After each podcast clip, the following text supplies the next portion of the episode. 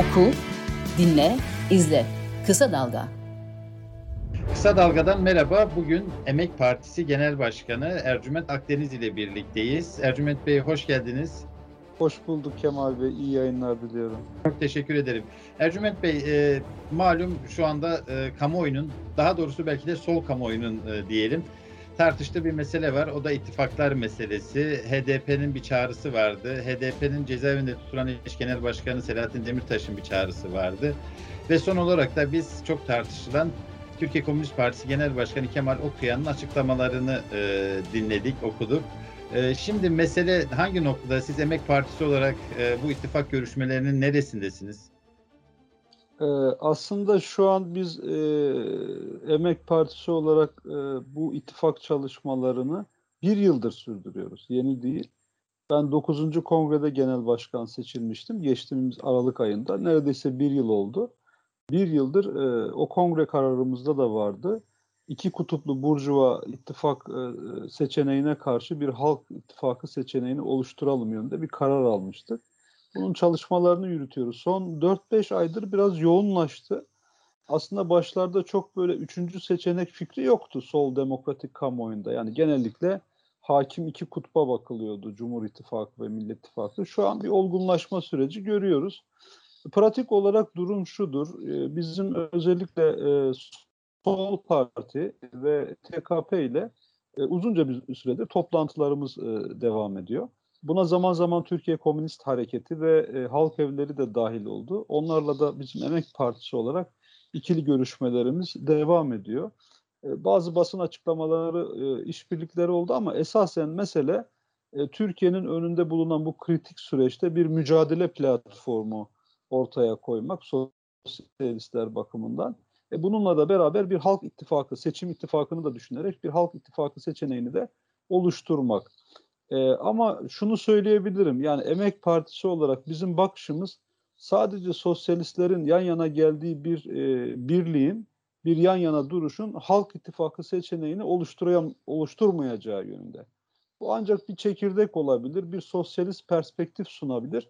Ama bizim Halk İttifakı ya da üçüncü seçenek, üçüncü blok diye ifade ettiğimiz şey e, Cumhur İttifakı ile Millet İttifakı dışında kalan bütün güçleri kapsar. Düzeninden darbe yemiş e, bütün işçi, emekçi, demokrasi, halk güçlerini ve Kürt halkını kapsar.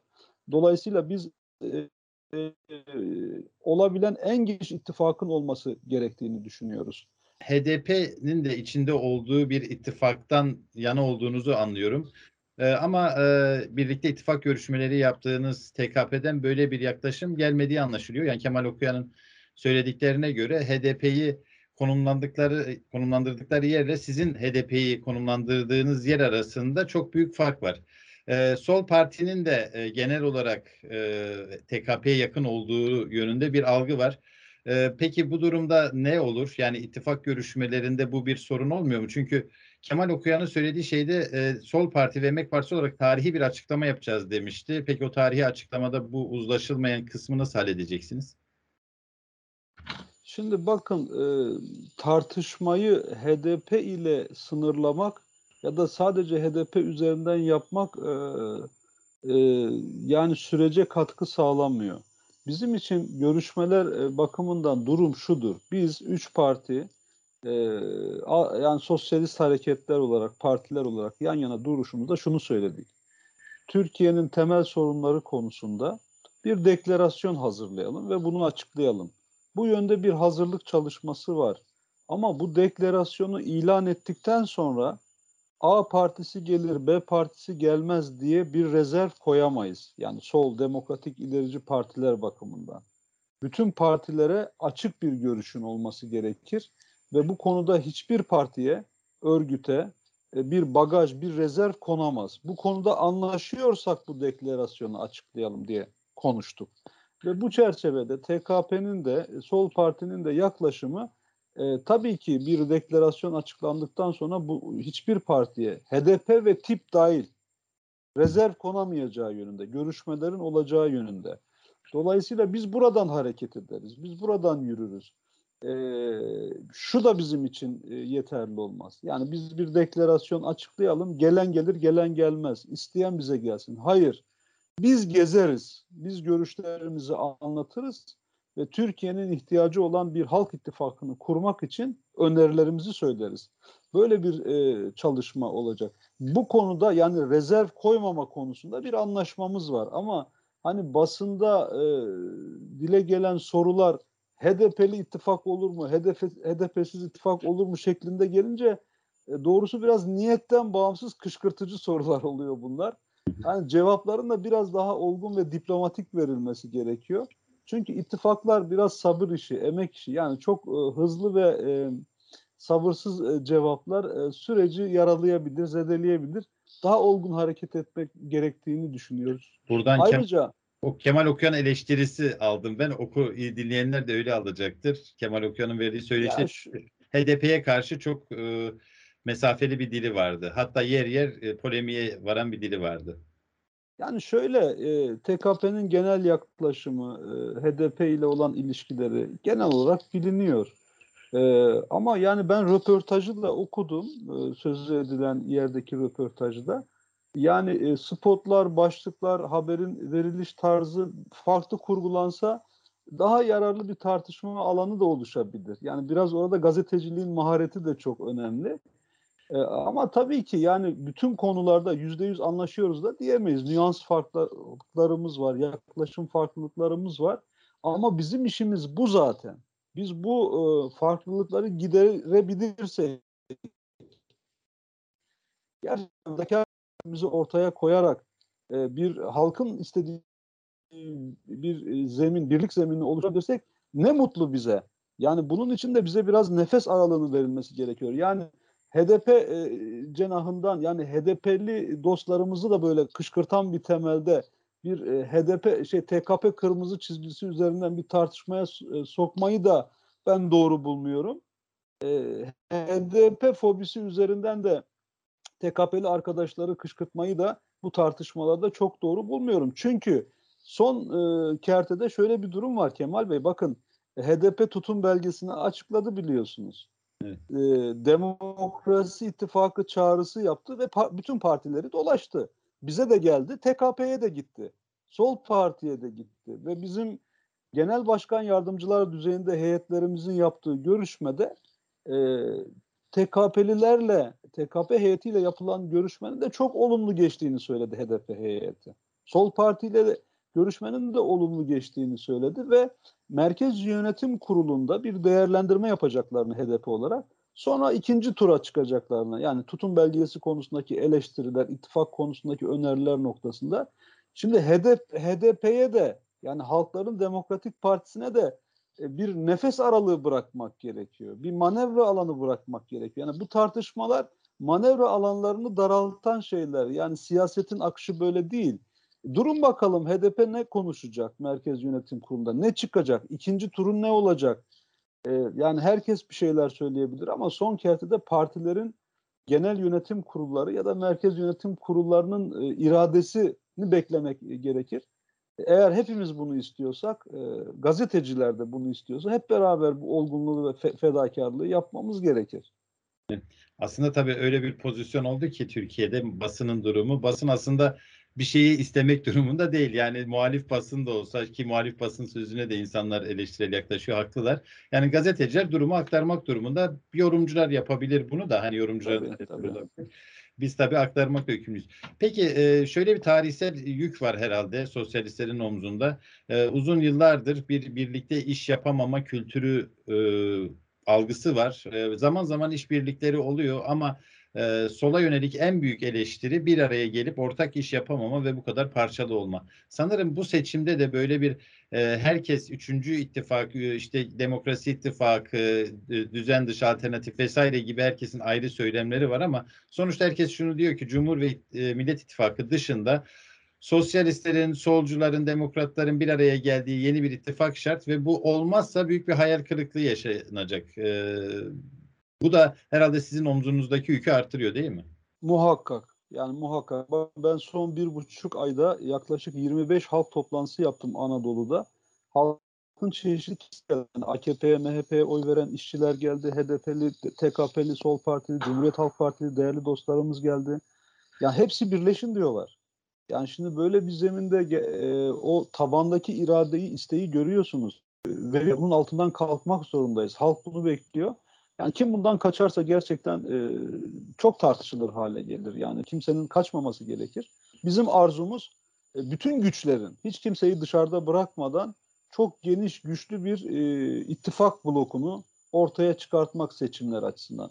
Ha seçimin öncesi ve seçimin sonrasında e, yani politik bakışlarda farklılıklar olabilir. E, ayrı düşen hareketler de olabilir. Ama bu seçimde en azından çok güçlü bir e, seçeneği bizim e, ortaya e, çıkartmamız gerekir. Ayrıca şunu ifade etmek isterim. Yani bakın ortada Cumhur e, İttifakı'nın adayı yok daha. Daha yok yani resmi olarak yok. Bir program, bir platform açıklamış değiller. E, Millet İttifakı'nın da adayı kesinleşmedi henüz. Yani çeşitli isimler zikredilse de. E, ve onlar da sanırım Aralık ortası gibi bir platform açıklayacaklar yapabilirlerse ve şu an altı partinin e, müzakereleri devam ediyor ve ciddi sorunları var. Hala sorunlarını çözebilmiş değiller. Burada ayrıntısına girmemiz gerekmiyor. E, biz niye bu kadar kasıyoruz? Yani zordur ittifaklar. Yani en uçtakileri yan yana getirebilme becerisidir bu. En uçtakiler hem diyoruz ki herkes yan yana gelsin, kimse dışında kalmasın, çok güçlü, çok geniş bir ittifak olsun. Beklenti bu yönde. Basının, halkın, sendikaların, işçilerin, emekçilerin, gençlerin. Ama hem de işte bu ittifak içerisinde yer alabilen unsurların en uçlarını, yani tırnak içinde söylüyorum bunu, yani birbirlerine bakış açısından seçip bunları hani e, bunların arasındaki ayrılığı kaşımaya başlarsanız ya buradan bir ittifak çıkmaz ama en sert ve en uçtakileri bir araya getirme becerisidir ittifak. Bizim böyle bir tecrübemiz var. Yani biz yeni yapmıyoruz bunu. Bakın başkanlık seçimlerinde Cumhurbaşkanlığı hükümet sisteminin referandum sürecinde biz dört parti blok halinde hareket ettik. Ondan sonra e, yani HDP ile ve diğer parti hareketlerle defalarca seçim bloku yaptık. Yani biz de artık belirli bir tecrübeye sahibiz. Bu süreç olgunluk istiyor. Biraz daha e, sabır istiyor. E, hiç öyle e, ufak hesaplarla, dar ve fraksiyoncu tartışmalarla e, oyalanacak e, bir lüksümüz yok. Biz öyle düşünüyoruz.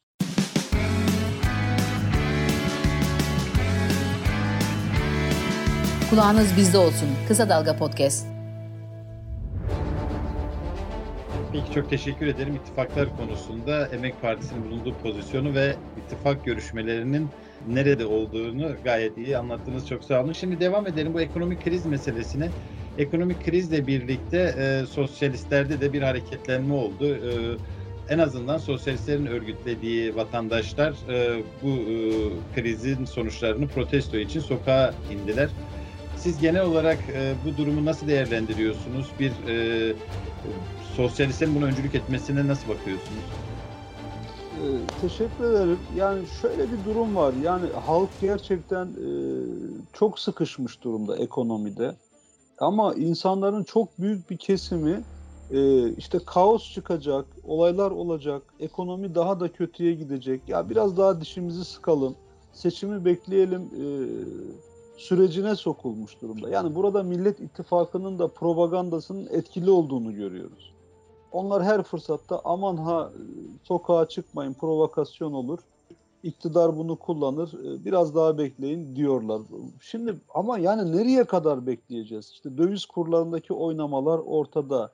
Halk çok hızlı yok, yoksullaşıyor. Yani sizler de biliyorsunuz. Yani Arnavutluk'tan sonra en kötü asgari ücreti alan ülkeyiz. Yani e, bu ülkenin yüzde yirmisi Bangladeş koşullarında yaşıyor. Emin olun bu tablo böyle. Ve e, e, yani adamlar utanmadan, bu iktidar utanmadan şunu söyledi. Yani e, daha iyi işte ihracat canlanır, emek ucuzlar, biz de rekabet gücü oluştururuz. Yani işçileri köleleştirerek, yoksullaştırarak uluslararası pazara sürmeyi düşünen, bu krizden böyle bir fırsat çıkaran bir iktidarla karşı karşıyayız. O yüzden biz beklersek, yani seçime kadar bir buçuk yıl mı bekleyeceğiz? İnsanlar sürekli bir şeylerini kaybediyorlar. Yani eve geliyorsunuz bir gün e, televizyonunuzun kumandası yok. İkinci gün geliyorsunuz televizyon yok. Üçüncü geliyorsun, gün geliyorsunuz buzdolabı yok. E, seçimi bekleyelim. Böyle bir yaklaşım olamaz. Evinizi de ülkenizi de ekmeğinizi de savunacaksınız. O yüzden biz e, bu yönde e, çağrılar yaptık. Ben de bütün halk buluşmalarında e, şu mottodan hareket edip çağrı yapıyorum. E, seçimi beklemeyin, harekete geçin. E, yan yana gelin, mitingler örgütleyin. Göreceksiniz Aralık ayında çok e, güçlü mitingler olacak. Biz bunu örgütlüyoruz parti olarak da, sendikalarla da birlikte. E, Diskin, Keskin, bizim partimizin öncülük ettiği emek demokrasi güçlerinin mitingleri olacak. Biz halk iradesini, halkın öfkesini ve tepkisini meydanlara dökeceğiz. Bu konuda kararlıyız.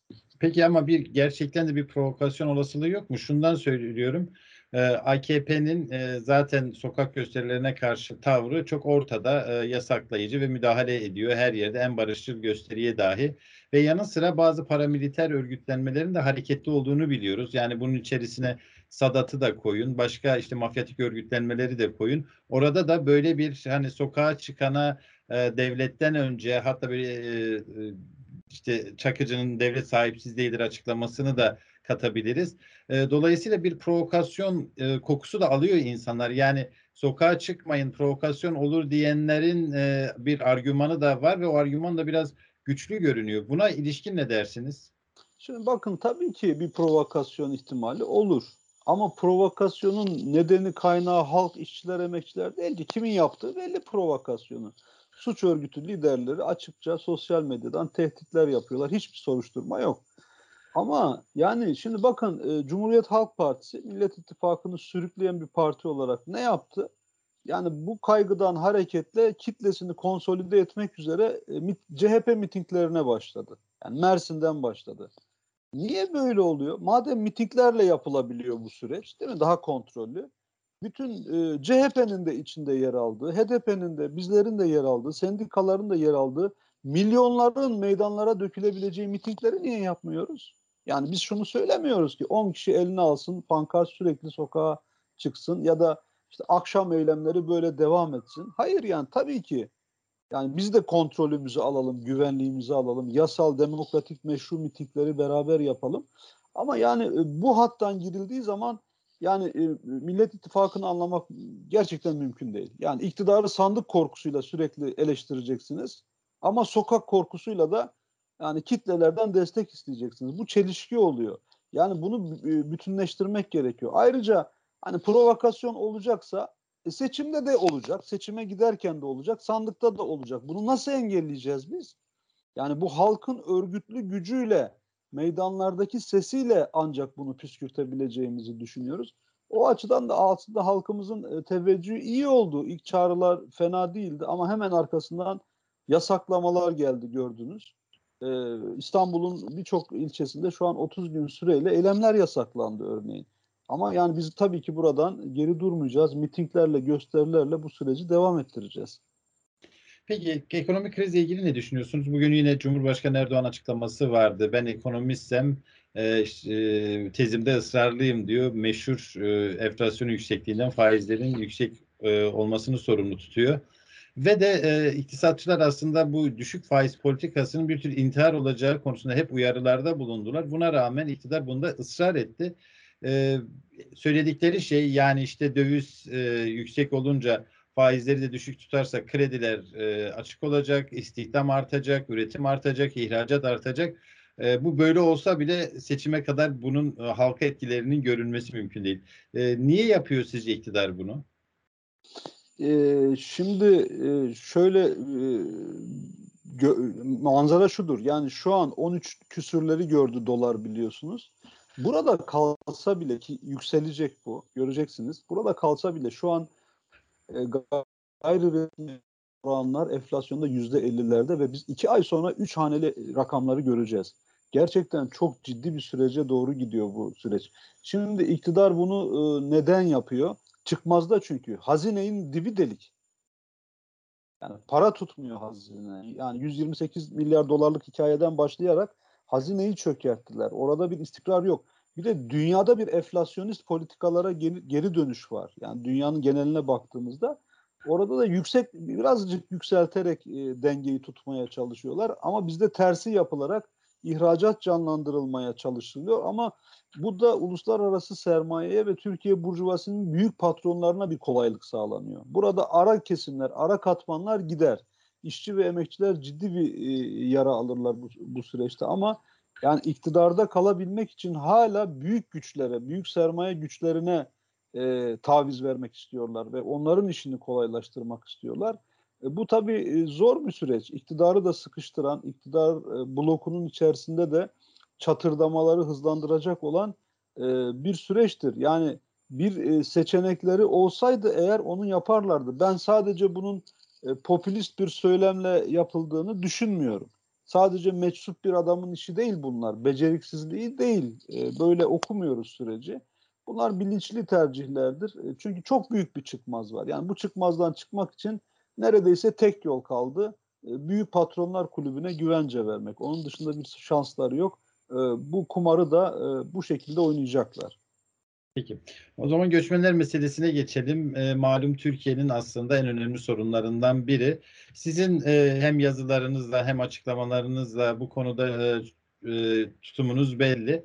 E, ve fakat e, göçmen meselesinde çok farklı tutumları da görüyoruz. Birbirine yakın düşünen insanlardaki farklılıklar da. E, şunu sormak istiyorum. E, göçmenlerin hakları, hukukları konusunda e, çok tartışma olmasa da yani yaşarken haklarına, hukuklarına riayet etme noktasında e, ama e, bu meselenin e, çözümü konusunda çok farklı e, so, yollar öneriyor insanlar.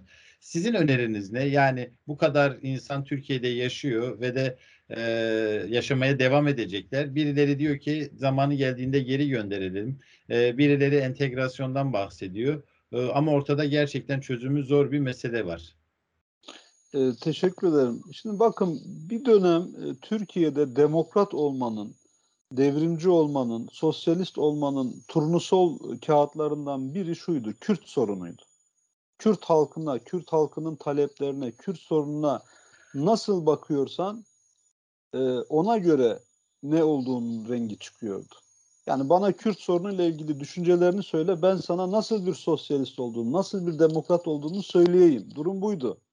Halen de geçerli bu, belki değil mi? Tabii ki halen de geçerli. Halen de e, bu devam ediyor.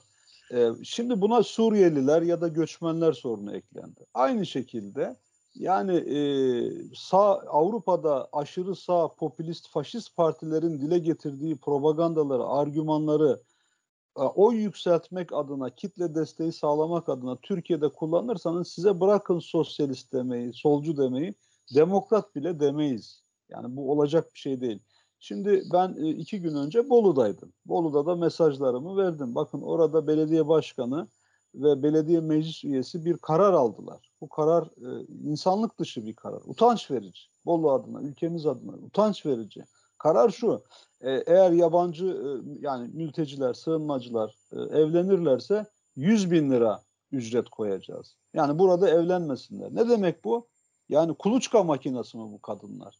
En büyük saygısızlık. Kadınlara saygısızlık bir kere bu. İkincisi e, su e, bedelini döviz kuru üzerinden belirlemek yabancılar için. Niye? Onlar Türk değil, onlar döviz ödesinler. Bu da mülteci düşmanlığı yapılarak yapılıyor. Ben Bolu'da da ifade ettim. Üstelik bunu Cumhuriyet Halk Partili bir belediyenin başkanı yapıyor. Ne yazık ki yani ne kadar utanç verici bir şey. Millet İttifakı partileri bunu onaylıyorlar. Cumhur İttifakı partileri reddediyorlar. Ya böyle bir şey olabilir mi? Bu sosyal demokratlar adına utanç verici bir şey. MHP'nin de daha sağına düşüle, düşülebilir mi? MHP'liler hayır diyor buna. CHP'liler evet diyor. Ya böyle bir şey olabilir mi? MHP'nin neden dediğini biliyoruz. O da insanlığı düşünerek, mültecileri düşünerek yapmıyor bunu. Ama ya bunun da sağına düşmeyin be. Yazıktır yani. Bu ülkeye yazıktır. Cumhuriyet Halk Partisi'ne yazıktır. Hala da Cumhuriyet Halk Partisi'nin disiplin kurulları maalesef bu yaklaşım için harekete geçmediler. Şimdi biz şunu öneriyoruz. Buradan hareketle önerilere gelelim. Ya sosyal demokrat bir parti, bir belediye şunu yapar. Der ki bakın Profesör Doktor Murat Erdoğan var. Bu konuda çok değerli çalışmaları var. Önerileri de var. Oradan hareketle söyleyeyim. Türkiye'de merkezi bütçeden yerel belediyelere dağıtılan e, pay Türkiye Cumhuriyeti vatandaşlarının sayısına göre yapılıyor. Bakın Kemal Bey. Hı hı. Ama bazı kentlerimiz var. Örneğin Kilis, örneğin Antep, yüzde kırklar, yüzde otuzlar, yüzde elliler seviyesinde mülteci yaşıyor burada. Örneğin İstanbul, Fatih, Bağcılar, Bahçeşehir buralarda yüzde otuzlar civarında. O zaman belediyeler zorlanıyor. Eşit hizmet dağıtamıyor. Çünkü mültecilere de bu hizmeti veriyorlar. Bütçe yetmiyor. O zaman sizin yapmanız gereken şey mültecileri, sığınmacıları ötekileştirmek değil. AKP'nin karşısına dikilip kardeşim bunlar da insan, bizim kardeşlerimiz, hepsine hizmet ediyoruz. Türkiye Cumhuriyeti vatandaşlarına göre değil, burada yaşayan bütün insanlara göre yerli göçmen ayrımı yapmadan, yurttaş yurttaş olmayan ayrımı yapmadan bütçe verin demesi gerekiyor. Halkı da bu fikre ikna etmesi gerekiyor. Ama bunların derdi o değil. Bunların derdi çözüm değil. Çözüm tartışmıyorlar maalesef. Sorun çıkararak, sorunu ajite ederek e, oy yükseltmeye çalışıyorlar. Çünkü seçime doğru biliyorsunuz hani ilk üç sorun nedir diye anket yapsanız ne çıkıyor? İşte ekonomi çıkıyor. E, ya belki dış politika ve Suriyeliler, mülteciler meselesi çıkıyor. E, makro düzeyde çözüm önerilerimi de 4-5 başlıkta sıralayayım isterseniz. Yani sosyalistlerin, solcuların bu işlerde artık net olması gerekiyor. Gerçekten zaman kaybediyoruz. Yani mesele şu da değil. İşte mülteci sevicilikle bu işten çıkmak mümkün değil yani. Türkiye Cumhuriyeti vatandaşlarını karşımıza alarak da olmaz. Bu yani bu en, onların endişelerini de almak gere anlamak gerekiyor. Ya da mültecileri düşmanlaştırarak da bir çözüm bulunamaz. Çünkü mağduriyet çift taraflı. Ülkemde mülteci istemiyorum, sessiz işgale hayır. Bu slogan yanlış. Ülkemde AKP'nin mülteci politikalarını istemiyorum de. Bu slogan doğru. Tepkileri buraya yönlendir. Üstelik yerli ve göçmenlerle beraber. Ne çözüm olabilir? Bir, bakın Avrupa'nın batı kapısı var biliyorsunuz. Avrupa'ya açılan kapısı. Türkiye'nin. Bu evet. kapıyı açacaksınız. Yani Türkiye'de yaşayan 5 milyon mülteci istedikleri ülkeye geçme hakkına sahipler. Geri kabul anlaşmasıyla bunu kestiler. Avro pazarlığıyla, siyasi pazarlıklarla, ticari pazarlıklarla bu insanları burada yarı açık cezaevine hapsettiler. Niye yaşasın bu insanlar? Açılsın kapılar. Avrupa'ya gitsin bu insanlar. E, kota sistemine göre ülkelere dağılsınlar. Ne onlar e, mağdur olsun ne Türkiye'deki vatandaşlar mağdur olsun. Önemli oranda yük hafifler. İkinci kapı Doğu kapısı biliyorsunuz.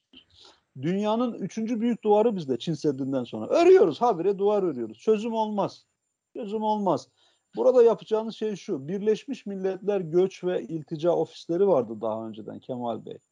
Yani bir sığınmacı İran'dan, e, Afganistan'dan, Suriye'den geldiği zaman sınırda ona götürülürdü. Birleşmiş Milletler Göç ve İltica Ofisi de kaydı alır. Ona şunu sorarlardı sığınmacıya. Hangi ülkeye gitmek istiyorsun? O derdi ki örneğin Kanada'ya gitmek istiyorum. Sıraya alırlardı onu. Uluslararası koruma gelirdi göçmene ve 6 yıl 7 yıl sonra sıra geldiğinde ülkelere dağıtılırdı. Bu sistemi kaldırdılar. Birleşmiş Milletler sahayı bıraktı kaçtı. AKP'nin de işine öyle güzel geldi ki çünkü bunlar teba toplumu istiyorlar. Ellerinde kullanabileceği bir kitle olarak hep değerlendirmek istiyorlar mültecileri. Göç İdaresi Genel Müdürlüğü'ne bıraktılar bütün yetkileri ve çıkmaz kangren derinleşti. Biz onu sağlayacağız yeniden. Yani Birleşmiş Milletler Göç ve İltica Ofislerini yeniden tesis edeceğiz ve uluslararası topluma insan çerçevede dağıtacağız. E, bir diğer çözüm, üçüncüsünü söyleyeyim bakın, çalışma izni. Şimdi nedir en büyük sorun? İnsanlar diyor ki ya ben işsizim, açım, e, benim işimi elimden alıyorlar. Niye alıyorlar Suriyeliler, Afganistanlılar? Çünkü daha ucuza, daha güvencesiz çalıştırılıyorlar. Oysa herkesin çalışma izni olsa yerli ve göçmen işçiler eşitlenecek. Çünkü çalışma izni demek sigorta demek. Çalışma izni demek güvencesiz çalışmanın ortadan kalkması demek. Bunlar yabancı işçiler için bir çalışma kanunu çıkarttılar. Ben onu inceledim Kemal Bey. Verdiler bu hakkı yabancılara. Ama ne enteresandır. Kaç tane şu an çalışma izni olan e, yabancı işçi var? 38 bin. Ya 2 milyon işçi var. 2 milyon işçiden nasıl 38 bini çalışma iznine sahip oluyor? Çünkü çalışma izni patronların rızasına bırakılmış durumda. Yani o başvurursa işçi çalışma izni alabiliyor. Bir mülteci işçi, göçmen işçi çalışma izni kendisi başvurusunu bile yapamıyor. Bu modern köleliktir, zincirli köleliktir. E böyle olursa hangi patron çalışma izni alır ki? Ucuz işçiyi tercih eder yani. Maliyetsiz işçiyi tercih eder ve emin olun bu işçilerin ölüsü dirisi kadar değerli patron için. Hiçbir tazminat yok, hiçbir ceza yok. Kaybediyorlar, buhar ediyorlar bu tür olayları, vakaları. Dolayısıyla sendikaların ve sosyal demokrat, sol, ilerici, devrimci partilerin bütün işçiler için eşit çalışma koşulları ve çalışma iznini savunması gerekiyor. Göçmenlerin çalışma izni olduğunda Türkiye'li işçiler işini kaybetmez. Bu algı yanlış. Eşitlenir. Daha çok işçi istihdam olur emin olun. Son e, çözüm önerimiz de şudur.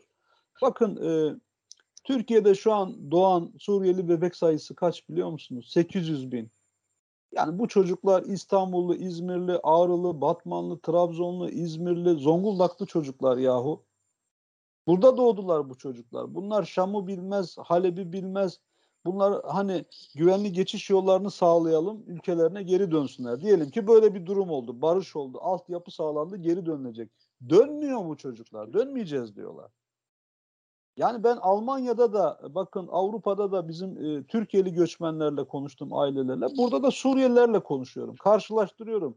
İkisinde de aynı şeyi görüyorum. Yaşlılar diyor ki yani yaşlananlar e, biz köyümüzde ölmek istiyoruz ve orada gömülmek istiyoruz.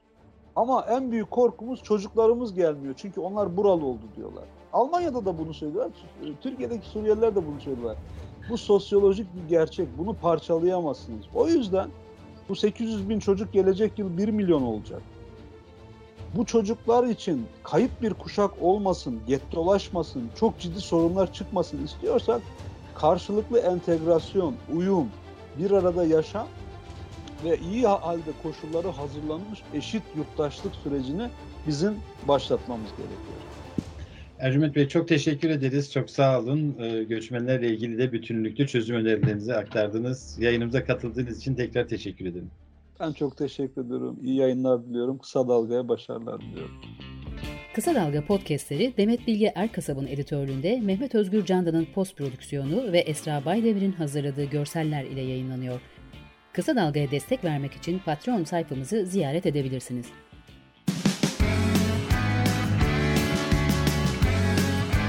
Oku, dinle, izle. Kısa Dalga.